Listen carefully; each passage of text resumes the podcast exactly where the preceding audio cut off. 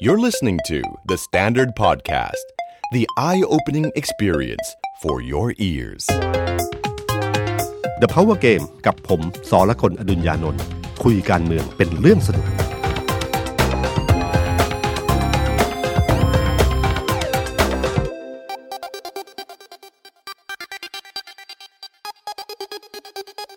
ขวาตัวตีเขาไปเป็นมะลิงกิงกองสารน้องกองแกงมาลงมาแนงมาปะลองปองแปงงองแงงงองแงงในชีวิต สวัสดีครับผมสรกลอดุญญานนท์ สวัสดีครับ ผมเอกธนกรวงปัญญาครับ คอนเทนต์ครีเอเตอร์การเมืองของ The Standard ครับ สวัสดีคุณผู้ชมแล้วก็สวัสดีพี่ตุ้มครับ เราเริ่ กลั ม บ ต้นด้วยมาแล้วครับ เพลง พี่ ใช่ไหม เริ่มต้นไปด้วยเพลงเมื่อกี้นะครับ ครับ มาลองกองแกงครับ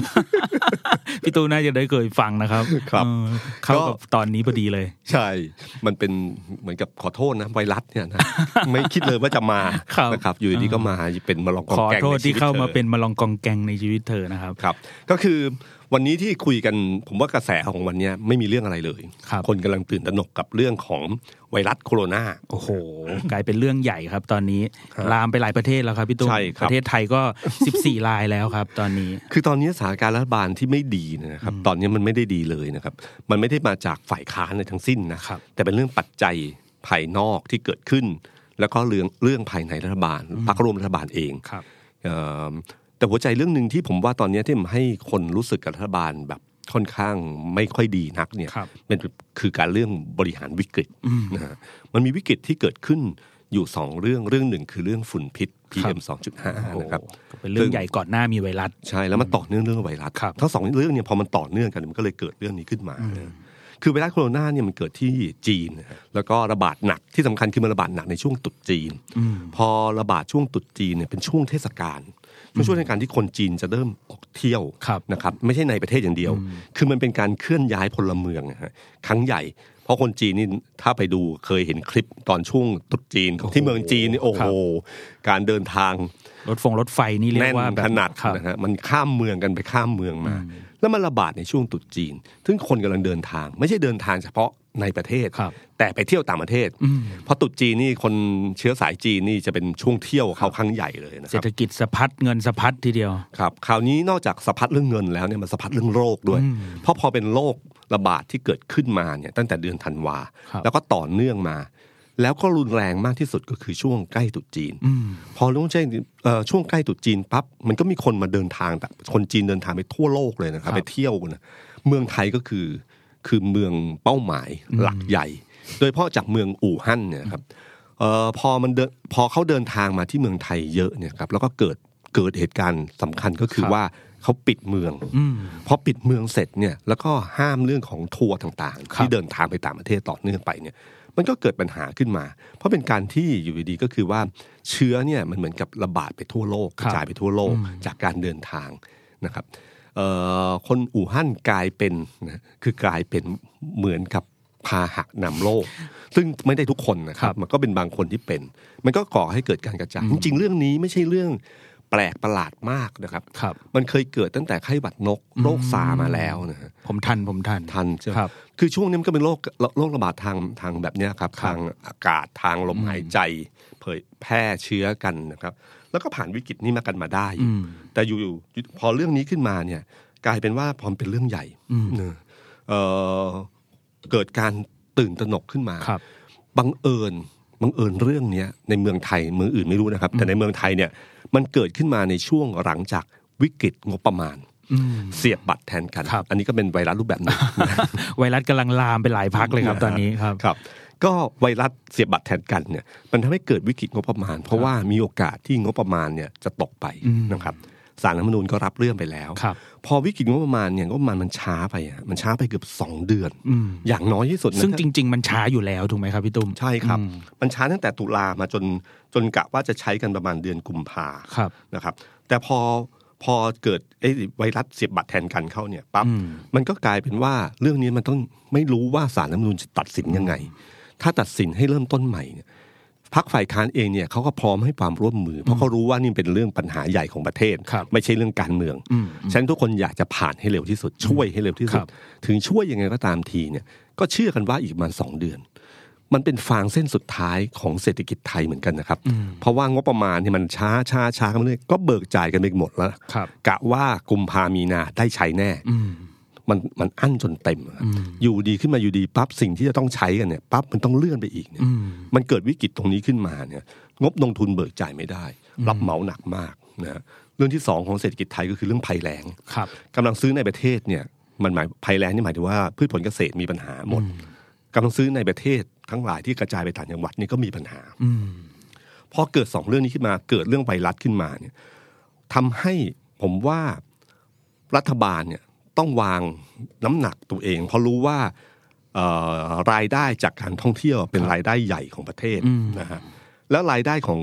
นักท่องเที่ยวเนี่ยมันไม่เหมือนรายได้จากงบลงทุน ครับ มันบายพาสเข้าไปถึงชาวบ้านเลยนะฮะไปซื้อนักท่องเที่ยวไปจับจ่ายใช้สอยไหนเงิ เข้านไป ไปถึง ในพื้นที่ไปเชียงคงเชียงคานไปตรงนั้นตรงนี้ มัน ครับ ลงไปเป็นลงไประดับฐานลากใช่ไหมครับพี่ มันเป็นรายได้ของคนไม่ใช่เพียงแค่คนกรุงเทพหรือพ่อค้าแม่ค้าไปทุกส่วนเลย ครับ นะครับ ในต่างจังหวัดมันก็เหมือนกับพืชผลเกษตรกร อืม ดีๆ นี่เองเนี่ยรายได้รายได้ตัวเนี้ยเป็นตัวกระตุ้นเศรษฐกิจที่สำคัญ วันก่อนผมคุยกับ ผมฟังผู้ว่าทเอ่อผู้ว่าการท่องเที่ยวอะครับ ครับ ท่านก็บอกว่าเอ่อคนจีนเนี่ยมาประมาณเดือนละ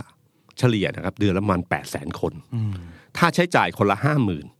ก็เท่ากับเดือนละสี่หมื่นล้าน อืม แล้วเวลาท่องเที่ยวเนี่ยมันไม่เหมือนอะไรที่อยู่ดี จะเริ่มต้นก็เริ่มต้นเลยไม่ใช่นะครับ ครับ การเที่ยวเหมือนเราไปเที่ยวครับ เราต้องจองโรงแรม เราต้องวางแผนล่วงหน้า ไม่ใช่คิดว่าจะไปเที่ยวต่างประเทศวันพรุ่งนี้ แล้วไป มัน ได้ ม่มี เลยเออ ไม่ใช่ มันต้องวางแผนล่วงหน้า ครับ ฉะนันพอยอดมันกระตกเพราะว่ากว่าจะเริ่มต้นขึ้นใหม่มันเหมือนก่อเตาถ่านเนี่ย อืม มันต้องใช้เวลาอีกรอบหนึ่งเขาก็เลยเชื่อว่าต่อให้ยุติภายในเดือนหนึ่งสมมติเดือนหนึ่งนี่คือเร็วที่สุด ครับ ยังไงมันต่อเนื่องไปถึงสองสามเดือนแน่นอน กว่าจะจุดจุดติดใหม่ ตอนนี้เท่าเท่าที่ผมรู้มาก็คือว่าโรงแรมนี่เรียบร้อยหมดเลยครับ โอ้โหครับ เพราะว่าตอนนี้ที่ผ่านมาไทยเนี่ยพึ่งพาการท่องเที่ยว อืม จากจีนเยอะ ครับ มาก ฉะนั้นตอนนี้โรงแรมเนี่ยครับทั่วประเทศเนี่ยมีปัญหาหมดเลย อืม ยอดจองห้องพัก เขาไม่สามารถหาคนมาจองห้องพักทดแทนได้ ครับ ในเร็ววัน เพราะบางโรงแรมนี่เรียกว่าลูกค้าหลักคือคนจีนเลย ใช่ครับ เข้าไปนี่แทบจะไม่มีคนชาติอื่นเลยอะพี่ โดยเฉพาะบางส่วนอย่างรัชดาหรืออย่างอะไรที่อยู่ในโซนกรุงเทพอย่างเงี้ยครับ ใช่ครับ ในเชียงใหม่ก็เหมือนกัน อ่าน นะครับนักท่องเที่ยวจีนจะเยอะมาก ครับ ฉะนั้นพอเขาเลิกคือหมายความแทนที่เขาจองเนี่ยเขายกเลิกการจอง เราหาคนใหม่มาทดแทนไม่ได้ อืม ไอ้ตรงนี้แหละครับเป็นช่องว่างที่มีปัญหามาก มันหมายถึงว่าถ้ามันมันหายไปประมาณ 3 เดือนเนี่ยมันเท่ากับเงินประมาณแสนสองหมื่นล้าน โอ้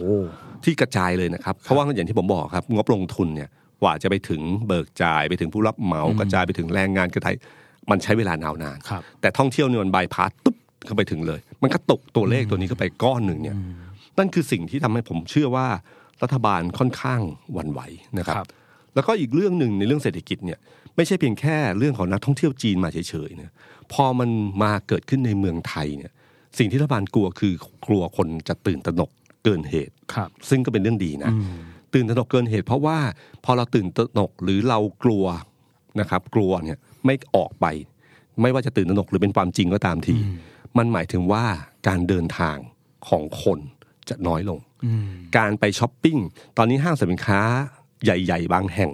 ที่นักท่องเที่ยวเยอะ ครับ ๆคนหลงเลยครับ เออจริงครับจริง ใช่ไหม ผมนี่เดินห้างเกือบทุกวันพี่ ครับ เห็นเลยว่าบรรยากาศคนหายจริง คนกลัว ๆ คนกลัวครับ คน ใส่ กลัวมากเลย แมสใส่อะไรกันเต็มไปหมด แมสนี่แต่เดิมเนี่ยนะครับเอ่อเมื่อประมาณสักสองสามอาทิตย์เนี่ยเรายังเห็นคนใส่น้อย อืม PM 2.5เนี่ยยังใส่น้อย ครับ แต่ตอนนี้คุณไปรถไฟฟ้านี่คุณจะเห็นแบบฟึบ อืม ทั้งหมดเกือบทั้งขบวนเนี่ย ใครไม่ใส่ กันหดแล้ว จะกลายเป็นคนประหลาด ใช่ ประหลาดนิดนึงแหละอืม คือตอนนี้ถ้าเราจะเดินไปไหนแล้วต้องต้องการแบบคิวเร็วๆ ให้พูดภาษาจีน นะครับซึ่งจริงๆอันนี้น่าสงสารนะครับนักท่องเที่ยวจีนบางคนเนี่ยเราต้องแยกแยะดีๆนะครับปฏิกิริยาต่อเขาเนี่ยคิดแบบใจเขาใจเรานิดนึง ว่าถ้าเป็นเราโดนเนี่ยจะเป็นยังไงบ้างนะบางทีก็ต้องดูว่าเขาไม่ใช่พาหะทุกคนนะเขาบังเอิญเขาพูดภาษาจีน เขาเป็นนักท่องเที่ยวจีนที่มาเมืองไทยเฉยๆ ผม นะค ผ รับ มเจอนะครับพี่ตุ้มล่าสุดขึ้น BTS อ่ะ ครับ มีลูกคนหนึ่งเขาก็พาแม่เขาเดินไปให้พ้นจากกลุ่มคนจีนนะครับแม่เขาก็งงๆว่าเอ๊ะพาเดินไปไหนเขาก็เขียนเป็นเหมือนเขียนภาษาในอากาศนะครับว่าคนจีนอะไรเงี้ยให้แม่เขารู้ว่า อ๋อ ที่พาหลบมาอะไรเงี้ย ผมว่าเห็นมันก็มีปฏิกิริยาแบบเนี้ยเกิดขึ้นครับพี่ แล้ว ใน แล้วผมว่ามนุษย์ก็เหมาะเขารู้สึกได้นะ อืมครับ เขา เขา ก็ ก็ ตอนนี้สงสารคนจีนอยู่เหมือนกั ครั น บ นะครับครับฉะนั้นผมว่าตรงนี้ก็เป็นนอกเหนือจากเรื่องนักท่องเที่ยวแล้วเนี่ย มันจะเป็นเรื่องแบบเนี้ยครับ คนไทยด้วยกันเองการจับจ่ายใช้สอยจะน้อยลง ครับ นะครับ มันหมายถึงว่าเอ่อตัวกำลังซื้อในประเทศที่จับจ่ายใช้สอยอุปโภคบริโภคทั้งหลายเนี่ยก็จะลดลง อันนี้ก็เป็นตัวเลขตัวเลขตัวหนึ่งที่ทำให้เศรษฐกิจไทยจะมีปัญหา ทั้งหมดเนี้ยผมเชื่อว่าทำให้รัฐบาล เวลาวางตำแหน่งหรือในการตัดสินใจในภาวะวิกฤตนี้ขึ้นมาเนี่ยมันต้องบริหารระหว่างความรู้สึก ครับ ในเรื่องความปลอดภัยเรื่องสุขภาพ กับเรื่องหนึ่งคือเรื่องเศรษฐกิจ อืม การบาลานซ์สองสิ่งเนี่ยเป็นสิ่งที่ที่ยากนะครับ ครับ แต่รัฐบาลเนี่ยด้วยด้วยเพราะเพราะปัญหาวิกฤตที่ตามมาที่อย่างที่ผมเล่ามาเนี่ยทำให้ผมเชื่อว่าเขาเทน้ำหนักไปเรื่องเศรษฐกิจเยอะไปหน่อย ครับ ทำให้ภาษาการสื่อสารเนี่ยพยายามจะบอกว่าไม่มีอะไร อืม ควบคุมได้ ครับ ไม่มีอะไร แค่โรคไข้หวัดใหญ่นะครับ ไม่เห็นจำเป็นต้องควบคุมเลยขนาดนั้นเลยอะไรเงี้ยประมาณเนี้ยครับ สวร ที่ รค์ สื่อ วิ สาร มาน นี่แหละครับ ครับ ปัญหาตรงนี้แหละครับที่การสื่อสารพอพอเป็นแบบนี้ขึ้นมา คนไทยก็รู้สึก อืม รู้สึกว่าคุณให้เรื่องนี้มากเกินไปนะฮะอย่าลืมนะครับความรู้สึกของคนเนี่ยผมผมว่ามันมันมีเป็นการเปรียบเทียบนะฮะคือคือความรู้สึกของเราเนี่ยบางทีมันไม่ใช่ขึ้นอยู่กับเพียงแค่ว่าเหตุการณ์นั้นเป็นอย่างไร ครับ แต่เราจะเปรียบเทียบกับเหตุการณ์หนึ่งอยู่เสมออนะครับเออพอระหว่างเศรษฐกิจกับเรื่องของสุขภาพความปลอดภัยของคนไทย ประเทศอื่นๆ เริ่มห้ามนักท่องเที่ยวจีนเข้าประเทศนะครับ แต่ไทยยังเปิด ครับ นะช่วงตรุษจีนที่เมืองอู่ฮั่นเขาปิดประปิดเมืองแล้ว ครับ นะครับ ไทยยังต้อนรับคนจีนแบบมีสิงโตมีต้อนรับมาเที่ยวตรุษจีน ครับ ซึ่งถ้าเป็นภาวะปกติเป็นเรื่องที่ดีนะครับ ครับ แต่พอเป็นแบบนี้เนี่ยมันทำให้เกิดความรู้สึกอีกแบบหนึ่งขึ้นมาไอ้เนี่ยมันอธิบายอะไรไม่ได้มันเป็นเรื่องความรู้สึก ครับ เหมือนกับที่ทำไมอยู่ดีๆ การบริหารวิกฤตครั้งนี้ของรัฐบาลพลเอกประยุทธ์เนี่ย ครับ โดนนำไปเปรียบเทียบกับสมัยคุณทักษิณ อืม เราจะเห็นคลิปพวกนี้เยอะ ครับ ขึ้นนะครับ อยู่ดี คนโพสต์รูปเห็นอะไรแบบเยอะมาก ใช่ไหมฮะมันจะเห็นมาแล้วก็เทียบอยู่อันหนึงก็คือเรื่องโรคซา ครั กับ ไข้หวัดนก ครับ แล้วก็มีรูปคุณทักษิณกินไก่โชว์อ่าอันนั้นภาพนั้นกลับมา หรือเรื่องการที่จะเอานักศึกษาไทยกลับมาจากเมืองอู่ฮั่นก็ตามที อ่ใช่ครับ ก็มีการเปรียบเทียบกับช่วงคุณทักษิณนำคนไทยกลับจากกัมพูชา ครับ ซึ่งจริงๆอ่ะสองเรื่องนี้เทียบกันไม่ได้เลย อืม นะอันนี้ต้องให้ความเป็นธรรม ครับ คือตอนสมัยนั้นมันเป็นเรื่องความขัดแย้งคือเกิดเหตุขึ้นมาจากข่าวเรื่องนักนักดาราไทย ครับ อะไรนะค ครั รั บบ ใช่ แล้วก็ทำ ใช่ ให้เผาสถานทูต เผาสถานทูต ทูตไทยนะครับ แล้วก็เอ่อโรงแรมของคนไทยก็โดนนะครับ ทำให้เกิดวิกฤตขึ้นมา มันเป็นกึ่งจลาจลคนไทยเดือดร้อน เพราะกลัวว่าคนกัมพูชาจะทำร้าย ครับ คุณทักษิณมันเป็นความขัดแย้งระหว่างประเทศนะครับ คือไทยกับกัมพูชา คุณทักษิณก็คุยกับคุณฮุนเซนแล้วก็ส่งขอส่งเอ่อเครื่องบิน 430 ไป ครับ พร้อมกับหน่วยทหารนะครับ ซึ่งตามปกติเนี่ยไม่ได้นะครับ อยู่ดีๆคุณจะเอากองกำลังทหารไปไม่ได้นะนี่เอากองกำลังทหารไป มีรถ GMC ลงไปปุ๊บประจำการ ให้คนไทยเดินเดินเดี่ยวขึ้นมา ครับ ขึ้นเครื่องแล้วก็บินกลับ อืม ก็กลายเป็นผลงานที่รู้สึกว่าโหกล้าตัดสินใจนะครับ นะครับ แต่นั่นคือปัญหาที่มันมีระหว่างประเทศ แต่อันนี้ไม่ใช่ ครับ อันนี้เป็นปัญหาของประเทศจีน อยู่ดีคุณจะบอกว่าเฮ้ยผมต้องส่งคน 430 บุกเข้าไปเลย มันไม่ได้ครับ ครับ นะครับไอ้ครั้งก่อนที่กัมพูชานี่คือรัฐบาลก็ต้องยอมเลยนะ อืม แต่ครั้งนั้นเองเนี่ยถ้าคุณรัฐบาลฮุนเซนไม่ยอม มันจะเกิดปัญหาความขัดแย้งใหญ่ ครับ กับไทยแน่นอน สุดท้ายแล้วก็แก้ปัญหาด้วยวิการวิธีการนี้ แต่เคสนี้มันไม่ใช่ เคสนี้มันอยู่ที่รัฐบาลจีน แล้วเขากำลังมีปัญหาอยู่นะ ครับ อยู่ดีคุณไปยื่นเงื่อนไขคำขาดหรืออะไรขึ้นมา มันก็ไม่ได้ อืม แล้วคุณคิดดูไปยื่นคำขาดกับจีนได้เหร อครับ นะครับ ขนาดมันคนละ ครับ ขนาดนะครับ อ่า ฉะนั้นผมอันนี้ผมให้ความให้ความเป็นธรรมว่ามันเทียบกันไม่ได้ อืม ประเทศเขาใหญ่กว่าเรา ใช่ ถ้า ครับ มองในมุมแบบทั่วไปใช่ไหมพี่ แล้วเป็นปัญหาใหญ่ของโลก ครับ ทุกประเทศก็อยากจะเข้าไปหมดเลยนะครับ แต่ก็ข่าวนี้แหละครับ มันจะมีเปรียบเทียบอันที่สอง อืม ไอ้อันเนี้ยเปรียบเทียบไม่ได้ ครับ แต่อันที่สองก็คือว่า หลังจากที่รัฐบาลบอกว่าพร้อม พร้อม พร้อม สั่งการหนึ่งเดือนแล้ว แล้วก็แต่รัฐบาลจีนยังไม่ยอมอนุมัติ ประเทศไหนก็ยังไม่ยอมอนุมัติ ครับ ทั้งสิ้น พูดไปวันเดียวปุ๊บญี่ปุ่นคือญี่ปุ่นคืบหน้าเลย ญี่ปุ่นไปทันที ญี่ปุ่นไปแล้ว ครับ คือเขาคงมีการเจรจากันพักใหญ่นะ ครั ฮะ บ แล้วก็มีการต่อรองอะไรบางอย่างอยู่เหมือนกันนะครับ แล้วก็ให้ความช่วยเหลือ ครับ บางอย่าง แต่ญี่ปุ่นเยอะนะครับพี่เกือบหกร้อยกว่าคนได้ ครับ เอามาล็อตแรกสองร้อยกว่า ครับ ก็คือเอาอุปกรณ์ต่างๆไปให้ด้วย ครับ แล้วก็ระหว่างนั้นเครื่องบินไปส่งเสร็จก็ขอขนขนคนกลับ อ่า แล้วก็มีหน่วยแพทย์ของญี่ปุ่นเนี่ย ครับ ก็ไปดูแลก่อน ก่อนที่จะดึงขึ้นมาขึ้นเครื่องแล้วกลับญี่ปุ่นนะญี่ปุ่นไปอเมริกาไปประเทศต่างๆไป ครับ ที่ผมบอกว่าความรู้สึกมันจะเกิดการเปรียบเทียบขึ้นมาก็คือว่า ณวันนี้อะไทยยังไม่ได้คำตอบว่าจะได้เมื่อไหร่ อืม แต่ประเทศอื่นๆทยอยมาเรื่อยๆนะครับ แล้วถ้าสมมุติว่าคือญี่ปุ่นอเมริกาเราพอเข้าใจได้ ครับ ประเทศเขาใหญ่นะครับ แล้วก็คงมี power พอสมควรจากจีนเออการให้น้ำหนักความสำคัญเช่นนั้นน่ะผมคิดว่าระดับประเทศเราพอเข้าใจได้ แต่ถ้าสมมติว่าฟิลิปปินส์มาเลย์สิงคโปร์ได้ก่อน อืม ผมว่าความรู้สึกของคนก็จะรู้สึกเลยว่าอำนาจต่อรองของเรากับจีน ครับ เป็นยังไง จีนมองเราแบบไหน รัฐบาลใช้การเจรจายังไงทำไมถึงช้ากว่า มันอดไม่ได้ครับ ครับ นี่คือเรื่องเรื่องหนึ่งที่จะตามมาอีกเรื่องนะครับนอกเหนือเหนือจากเรื่องนี้แล้วเนี่ย ผมว่าบางทีเรื่องรายละเอียดบางอย่างเหมือนกันอย่างเช่นเรื่องของที่พูดว่าเอ่อไม่มีเงินซื้อหน้ากาก แต่ในวันเดียวกันก็มีชิมช็อปใช้อินเตอร์แจก อ่า อะไรแบบนี้ ครับ ก็เป็นความรู้สึกเปรียบเทียบทำไมมีเงินใช้กับสิ่งหนึ่ง แต่ไม่มีกับใช้กับอีกสิ่งหนึ่งไอ้ความรู้สึกเชิงเปรียบเทียบเนี่ยครับที่ผมว่าทำให้ความรู้สึกอารมณ์คนต่อรัฐบาลมีปัญหา ครั ขึ้ บ นความรู้สึกเปรียบเทียบเนี่ยมันเป็นเรื่องเรื่องเรื่องสำคัญนะครับ เพ ครั ราะ บ ว่าพอรัฐเอ่ออุณหภูมิของคนเนี่ยผมรู้สึกว่าตอนนี้เนี่ยมันจะไม่ใช่เพียงแค่ว่าไม่ชอบ แต่มันเพียงความรู้สึกมันรู้สึกมีอารมณ์โกรธมากขึ้น ครับ ในทวิตเตอร์มีคำว่า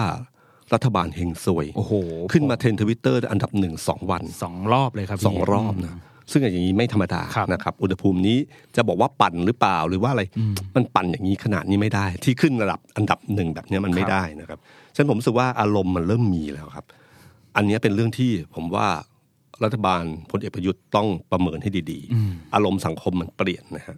มันต่อเนื่องมาจาก PM 2.5 ที่คนรู้สึกว่า เอ๊ะ ผ่านไปหนึ่งปี ครับ ฟังคำสัมภาษณ์ของรัฐบาลว่าทำอะไรวันนี้ ไปฟังเมื่อหนึ่งปีที่ผ่านมาเทปเดียวกัน เหมือนกันเลยครับ บอกว่าจะทำตั้งแต่ปีที่แล้ว ใช่ครับ ปีนี้ก็ยังพูดเหมือนเดิมอีก ใช่ครับทำให้คนรู้สึกว่าเอ๊ะหนึ่งปีที่ผ่านมาไม่ทำอะไรเลยเหรอ ครับ นะครับเอ๊ะแล้วพอมาต่อเนื่องด้วยไวรัสอีกอันหนึ่งเนี่ยมันก็เลยเกิดขึ้นมา อารมณ์ของคนเอ่อหัวใจสำคัญของการบริหารวิกฤตเนี่ยนอกเหนือเรื่องการตัดสินใจแล้วคือการบริหารเรื่องการสื่อสาร ครับ นะอันเนี้ยคุณอนุทินโดนหนักเลยนะครับ เป็นในฐานะของรองนายกรัฐมนตรีและรัฐมนตรีว่าการกระทรวงสาธารณสุขนะฮะก็ ซึ่งรับผิดชอบโดยตรงอีกต่างหากเกี่ยวกับเรื่องพวกนี้ ผมว่าคุณอนุทินเนี่ยคงจะมองเรื่องเศรษฐกิจเหมือนกันนะคงได้รับสัญญาณมาว่าให้ระวังนะ ครับ เรื่องเศรษฐกิจอย่าทำให้คนตื่นตระหนก ฉันก็เลยพยายามใช้คำที่ทำให้รู้สึกว่ามันเบา ไม่ว่าจะเป็นเรื่องของมันเหมือนกับไข้หวัดใหญ่ใช่ไหมฮะไข้หวัดใหญ่ ซึ่งจริง ๆ นะ ผมฟังหมอเลียบมาหมอหลายคนบอกว่าอาการเนี่ยมันไม่ใช่โรคที่แรงมาก ครับ ขนาดเหมือนในอดีตโบลาหรืออะไรต่างๆเนี่ยอันนี้เบากว่านะครับแต่การเปรียบเปยว่าไข้หวัดใหญ่แล้วทำให้รู้สึกมันบางเบาเนี่ยแต่ขณะที่เป็นปัญหาของระดับโลกเนี่ย คนมันรับไม่ได้ คนมัน นะครับ แล้วก็หลายครั้งที่ใช้คำว่า การตอบโต้แบบว่าสวรรค์วิมานอะไรอะไรอย่างเงี้ยนะ อ่าครับ คำแบบนี้มันใช้กับช่วงเวลานี้ไม่ได้ครับ ช่วงเวลานี้มันไม่ได้เลย การสื่อสารต้องระมัดระวังพลเอกประยุทธ์เนี่ย ผมเห็นในช่วงสองสามครั้งหลังเนี่ย ครับ ผมเห็นมีการระมัดระวังเรื่องการใช้คำค่อนข้างเยอะ มีช่วงหนึ่งที่เดินเข้ามาและสัมภาษณ์นักข่าวเนี่ย สัมภาษณ์กับนักข่าวเขาใช้คือรู้เลยว่าไม่ใช่เป็นแบบเดิม แต่เดิมนี่จะใช้อารมณ์ตวัดแวดแวดแวดไม่พอใจ เอาเลย ถามทำไมจะเรียบมากนะครับ และตอนแถลงการก็เหมือนกัน เป็นการ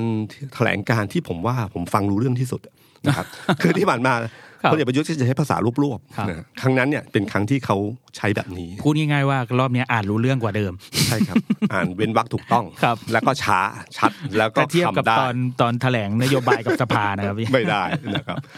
เอ่อแล้วก็อีกอันหนึ่งก็คือว่าผมว่าเอ่อคุณอนุทินเนี่ยเอ่อใช้ตัวเองออกมาเยอะ ในฐานะหัวหน้าเนี่ยผมรู้ว่าต้องการการตัดสินใจอยู่เหมือนกัน ครับ แต่บางจังหวะเนี่ยในเรื่องแบบนี้ปล่อยหมอออกมาดีกว่า ถ้าเพียงแค่พูดว่าให้ความมั่นใจว่าประเทศไทยเคยผ่านซาร์ไข้หวัดนกมาแล้วนะ ครับ เราผ่านสองเหตุการณ์ใหญ่ ๆ มาแล้ว ครั้งนี้เราก็น่าจะควบคุมได้ อืม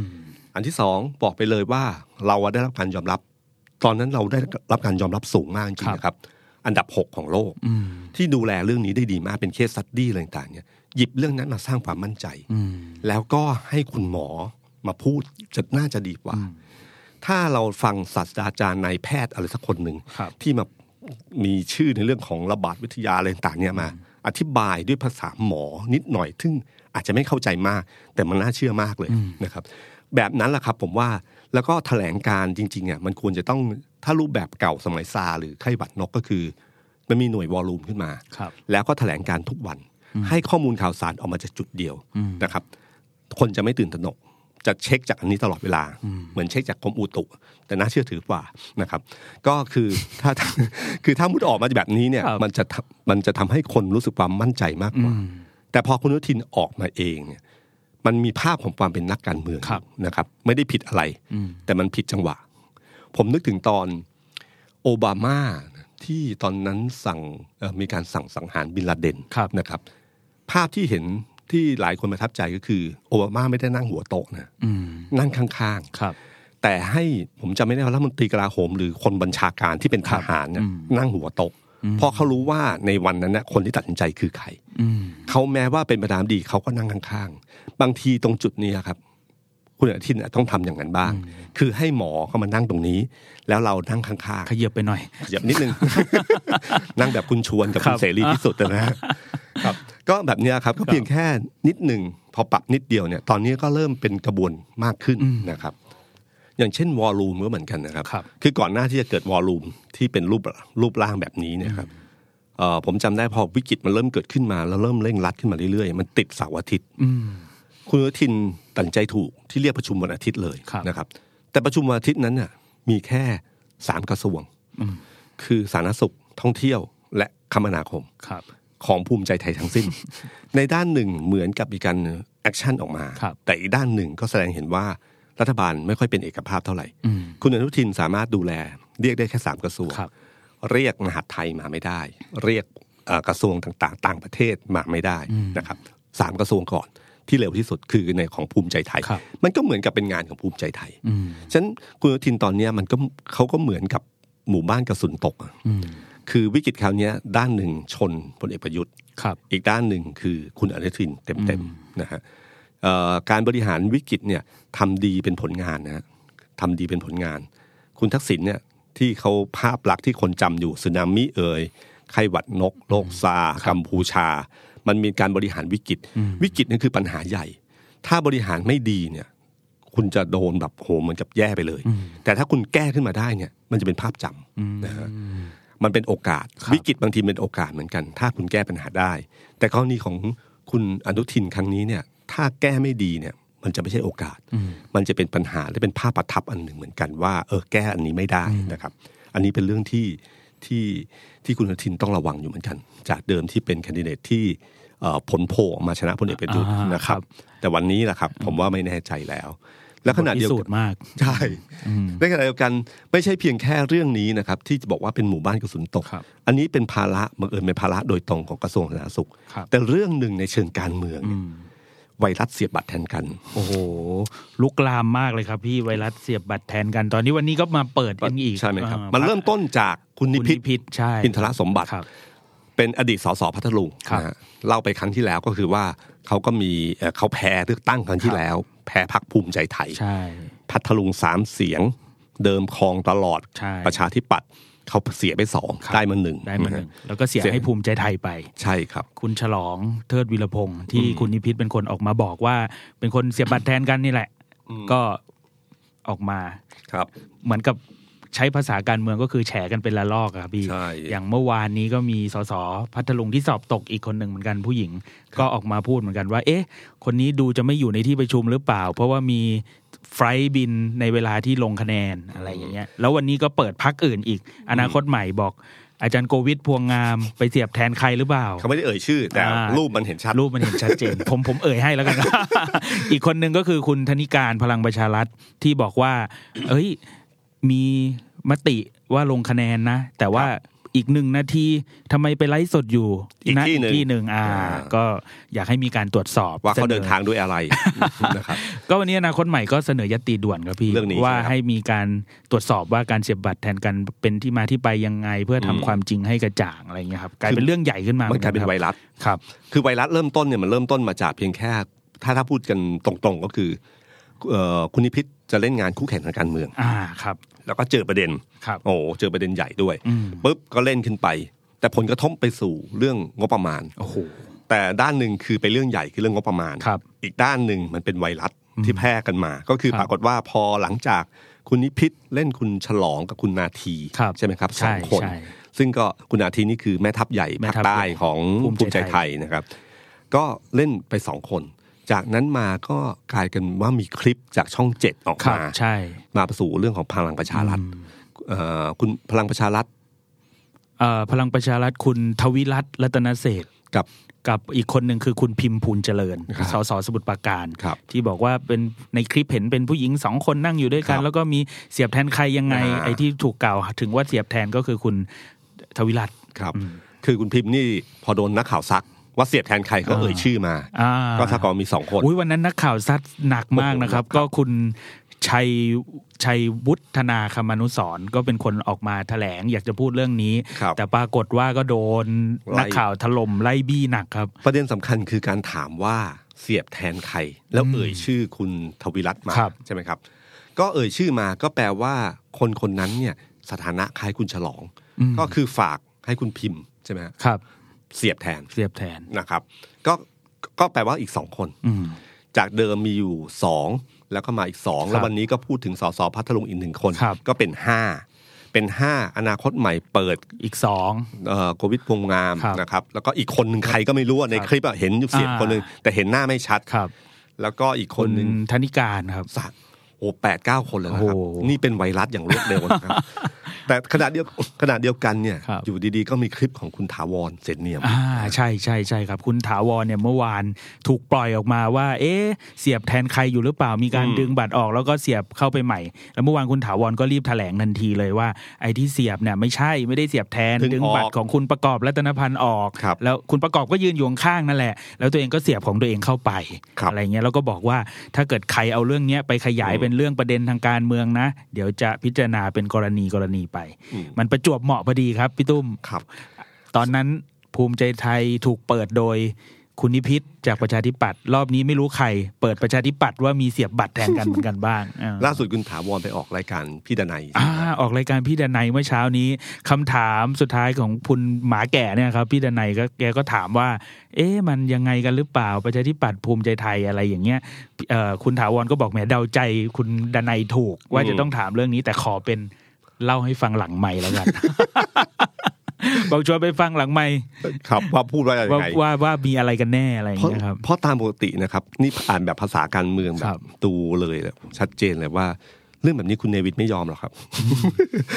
ถ้าจริงๆประชาธิปัตย์กับคุณเนวินเนี่ยเขามีประวัติศาสตร์ทางการเมืองกันอยู่นะครับ ตั้งแต่สมัยตอนที่คุณเนวินอยู่กลุ่ม 16 โอ้โห หัวหน้ากลุ่มคือคุณสมพงษ์มรวิวัฒน์ ครับ มีคุณสุชาติตันเจริญมิวเต็มไปหมด ครับ ในกลุ่ม 16 นะครับ ก็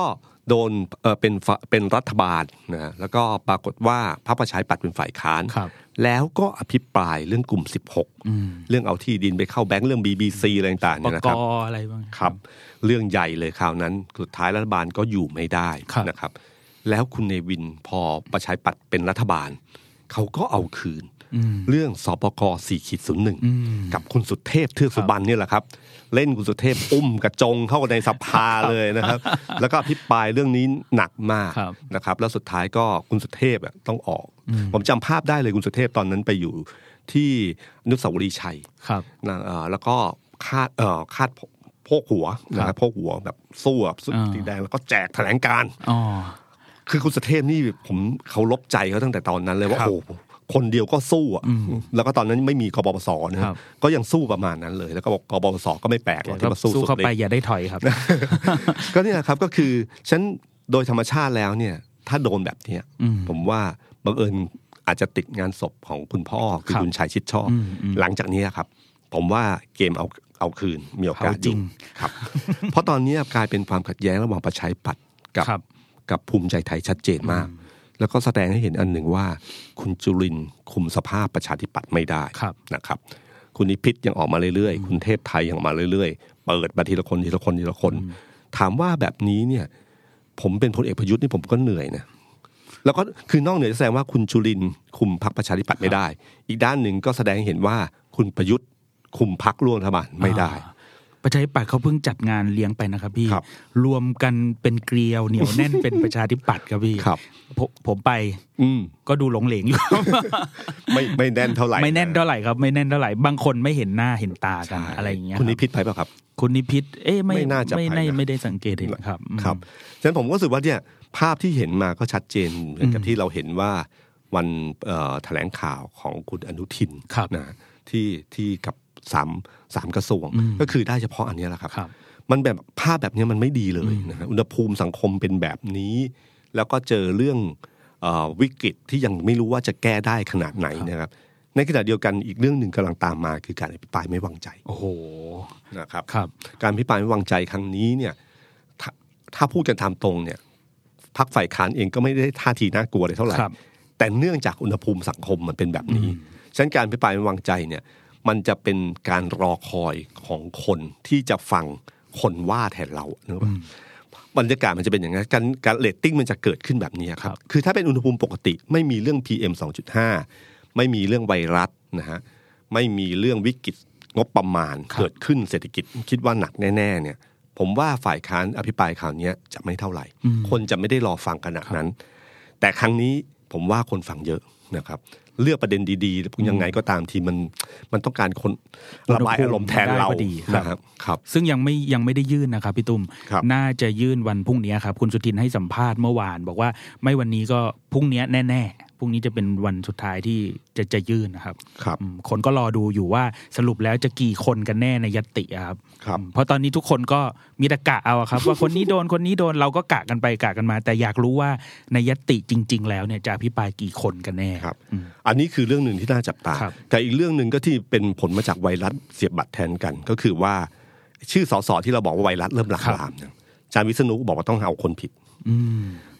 ซึ่งสสเพื่อไทยคนหนึ่งที่เสียบบัตรแทนกันสมัยก่อน สมัยแก้ไขรัฐธรรมนูญ ครับ แล้วก็สมัยพรบเงินกู้สอง สองล้านล้าน สองล้านล้านเนี่ยนะครับ ก็โดนแล้ว ครับ คือตัดสิทธิ์การเมือง ครับ นะ ปี ครับ ห้าเจ็ดตอนนั้น ใช่ครับ ฉะนั้นคราวนี้ถ้าสมมติเจ็ดแปดคนเนี้ยโดน ก็หมายถึงว่าเสียงรัฐบาลจะหายไปทันที อืม แต่หมายที่ผมบอกว่าจะหายนี่อาจจะไม่ใช่หมายถึงเร็วๆนะฮะ ครับ ผมว่าเรื่องนี้มันคงยาว นะครับกว่าจะสภาสอบสวนกว่าจะอะไร แต่ เนี่ย สารรัฐธรรมนูญรับเรื่องไปแล้ว อ่า แต่นั้นรับเรื่องเฉพาะเรื่องงบประมาณ ครับ นะครับเอ่อผมว่าตรงเนี้ยครับที่ที่ทำให้สถานการณ์การเมืองเนี่ย มันในเชิงเสียภาพรัฐบาลเนี่ย คิดว่าน่าจะมีปัญหาอยู่เหมือนกันนะครับ นี่คือภาพการเมืองทั้งหมดที่น่าจับตามองของของช่วงนี้นะครับ ก่อนที่จะถึงอภิปรายเอ่อการยื่นยติอภิปรายไม่วางใจ เรื่องที่จับตามองก็คือเรื่องไวรัสเนี่ยมันจะแก้ยังไง ไวรัสเสียบบัตรแทนกันจะลามกันหรือเปล่านะครับ แต่ผมขอจบรายการวันนี้ ด้วยสิ่งหนึ่งที่ผมชอบชอบมาก มันนวัตกรรมนะฮะทางเสียงเพลง ได้ฟังเพลงมาร์ทกกตยังครับ ฟังมาแล้วครับพี่ ครับ ผมชอบมากนะครับ มาร์ทกกตเป็นเพลงที่เป็นนวัตกรรม ครับ อันหนึ่งทางการเมือง ลองฟังกันดู ทนฟังสัก 20 วินาทีนะครับ สำนักงานคณะกรรมการการเลือกตั้งรวมพลังทำงานด้วยความโปร่งใสรับผิดชอบเรื่อง ครับคงฟังแค่นี้นะครับ แล้วก็ถ้าอยากฟังเต็มๆ ก็ให้ไปไปฟังกันใน YouTube ก็ได้นะครับ มีคนกดไลค์อยู่ประมัน 14 คนนะฮะอันไลค์ประมาณพันหที่ผมเห็นนะครับครับ ไปฟังกันนะครับ สวัสดีครับ The Standard Podcast เปิดหูเปิดตา เปิดใจ เปิดโลก